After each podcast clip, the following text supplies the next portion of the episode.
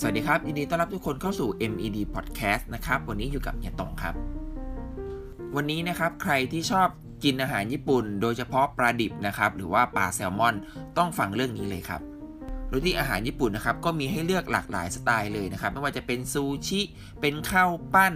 หรือเป็นเส้นก๋วยเตี๋ยวเป็นราเมงแบบนี้นะครับ ก็คือมีเยอะแยะมากมายเลยแต่ว่าหนึ่งอาหารเลยนะครับที่เป็นตัวชูโรงของอาหารญี่ปุ่นเลยก็คือปลาดิบ ทั้งนี้นะครับปลาดิบนะครับก็มีอยู่หลากหลายชนิดหลากหลายพันธุ์แต่ที่ทุกคนยอมรับแล้วก็ชื่นชอบมากที่สุดนะครับ ก็คงหนีไม่พ้นปลาแซลมอน ปลาเนื้อสีส้มรสชาติอร่อยที่ทั้งเด็กแล้วก็ผู้ใหญ่นะครับต่างก็ติดใจ ร้านอาหารญี่ปุ่นนะครับเกือบทุกๆ เมนูเนี่ยก็จะต้องมีปลาแซลมอนเป็นส่วนหนึ่งเสมอ หรือเรียกว่าใช้ปลาแซลมอนเป็นวัตถุดิบหลักเลยก็ว่าได้นะครับ หากเราพูดถึงในสมัยก่อนเนี่ยปลาแซลมอนจะต้องได้รับการนำเข้ามาจากญี่ปุ่นหรือว่าจากยุโรป ซึ่งปลาเหล่านี้นะครับก็จะต้องว่ายข้ามน้ำข้ามทะเลนะครับหลายพันไมล์เพื่อขึ้นมาวางไข่ออกลูกออกหลานตามลำธารต่างๆ ก่อนที่เราจะจับมันนะครับนำมารับประทานแต่ในปัจจุบันก็จะมีเทคโนโลยี แล้วก็มีการพัฒนาการต่างๆ ในการเพาะพันธุ์ปลาแซลมอน ก็สามารถทำให้เราไม่ว่าจะอยู่ในมุมไหนทั่วโลกนะครับ ก็สามารถทานได้ไม่เว้นแม้แต่ในประเทศไทย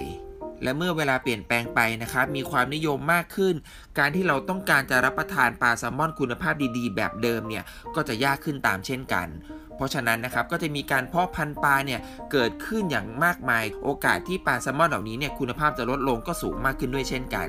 จะเห็นได้ว่าคนไทยนะครับเข้าถึงปลาแซลมอนได้ง่ายขึ้น ในปัจจุบันไม่จะเป็นต้องไปตามร้านอาหารหรือปัตตาคารใหญ่ๆแต่เพียงอย่างเดียว ร้านข้างถนนร้านข้างทางก็มีขายปลาแซลมอนเช่นกัน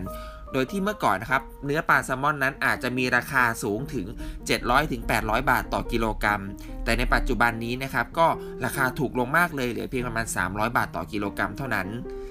ซึ่งการที่ราคาถูกลงเช่นนี้นะครับก็ย่อมทำให้คุณภาพของปลาแซลมอนนั้นลดลงไปด้วย โดยที่ปลาแซลมอนที่นำเข้ามาจากยุโรป ก็จะมี เนื้อปลาที่ค่อนข้างแข็งแรงนะครับ อุดมไปด้วยกรดไขมันโอเมก้า 3จำนวนมาก ซึ่งมีคุณสมบัติในการช่วยป้องกันโรคหัวใจเราได้ แล้วก็มีประโยชน์ในด้านอื่นๆ มากมาย แต่ในปลาแซลมอนที่ถูกเลี้ยงในฟาร์มนะครับมักจะได้รับการเลี้ยงดูที่ไม่เป็นไปตามธรรมชาติ แล้วก็ปลาเหล่านี้ก็จะไม่ได้ว่ายข้ามน้ำข้ามทะเลหลาย ๆ พันไมล์เหมือนปลาแซลมอนที่อยู่ตามธรรมชาติ แล้วก็ไม่ได้มีการวางไข่ตามลำธารอีกต่อไปทำให้ปลาแซลมอนเหล่านี้นะครับมีคุณภาพที่ด้อยลงไป แล้วก็ยังเสี่ยงต่อการใช้สารเคมี แล้วก็ใช้ยาที่เกินมาตรฐานอีกด้วย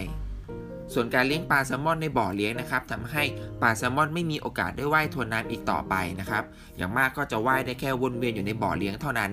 ซึ่งส่งผลให้เนื้อปลาแซลมอนนั้นนะครับ ไม่แข็งแรงตามเดิม แล้วก็ทำให้เนื้อปลานั้นมีสารอาหารที่ไม่ครบถ้วน โดยแซลมอนเลี้ยงนะครับ อาจจะมีกรดโอเมก้า 3 นั้นน้อยกว่าปลาแซลมอนตามธรรมชาติถึง 3 เท่าทั้งนี้นะครับเราจะเห็นได้เลยว่าเนื้อปลาแซลมอนนะครับที่เลี้ยงตามฟาร์มเนี่ย จะมีความอร่อยที่ไม่เท่ากับปลาตามธรรมชาติ แล้วก็แถมประโยชน์นะครับก็ยังน้อยลงไปด้วย แต่พอทุกวันนี้นะครับการบริโภคปลาแซลมอนนั้นได้รับความนิยมไปทั่วโลก จึงไม่สามารถปฏิเสธการเลี้ยงปลาแซลมอนในฟาร์มได้นะครับแล้วก็การเลี้ยงในฟาร์มนี้ก็กลายเป็นธุรกิจอุตสาหกรรมขนาดใหญ่ที่จำเป็นต้องได้รับการดูแลแล้วก็มีมาตรฐานควบคุมเอาไว้นะครับดังนั้นนะครับถ้าถามว่าเรายังควรรับประทานปลาแซลมอนอยู่อีกหรือเปล่านะครับก็ เฮียก็ต้องตอบว่าเรายังรับประทานได้นะครับ แต่เราต้องเลือกปลาแซลมอนที่มีคุณภาพนะครับ เพราะว่าไม่ใช่ปลาแซลมอนในทุก ๆคำที่เรากินนั้นจะมีประโยชน์เท่ากัน